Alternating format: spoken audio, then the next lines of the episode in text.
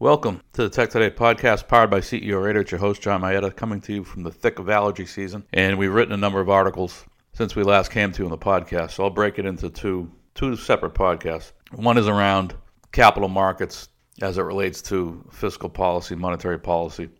We've got articles out there around federal unemployment benefits. I won't go through our position on that again, but you may have seen in the news a couple days ago that Biden came out and said, you know, we don't have we don't have an issue we don't see any problem whereby workers are choosing to stay home and collect federal benefits. But just in case, we're going to implement a policy whereby we're going to check and make sure that people are accepting jobs as opposed to accepting checks from the federal government. So, contradicted himself in the same sentence. Clearly, the Biden administration knows they're causing disruption in the marketplace by way of mailing checks to individuals. So, that admission was not surprising. There's really no way around it. And we have another sort of policy related article coming out this morning that will be around price controls and the fact that we've had these gas lines in certain parts of the country, lines at gas stations, as a result of the Colonial Pipeline being shut down and as a result of local politicians exercising price controls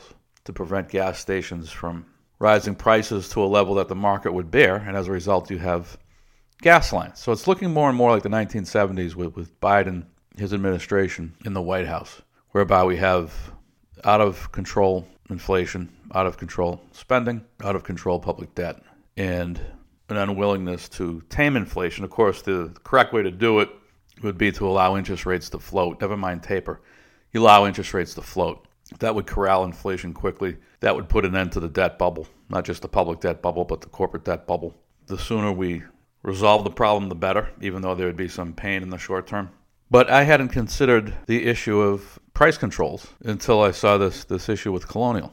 This administration is unwilling to tame inflation, and as we've said before, as we've written before, we don't think they're going to try to ahead of, ahead of the midterms. So if we're not going to tame inflation, how about we control prices? This is the Biden administration now. This is them thinking or not thinking. So what would happen in that scenario?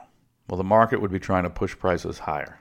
Government would try to, or not would try, they would effectuate price controls.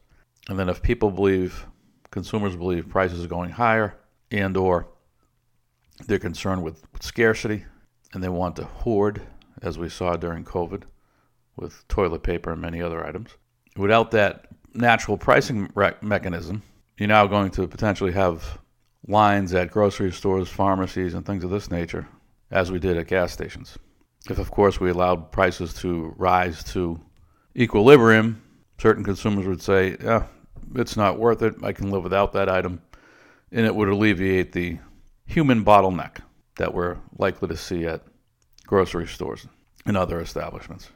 So that comes out today, and more to come. There's never a dull moment with the Biden administration. That's all for now. See you next time.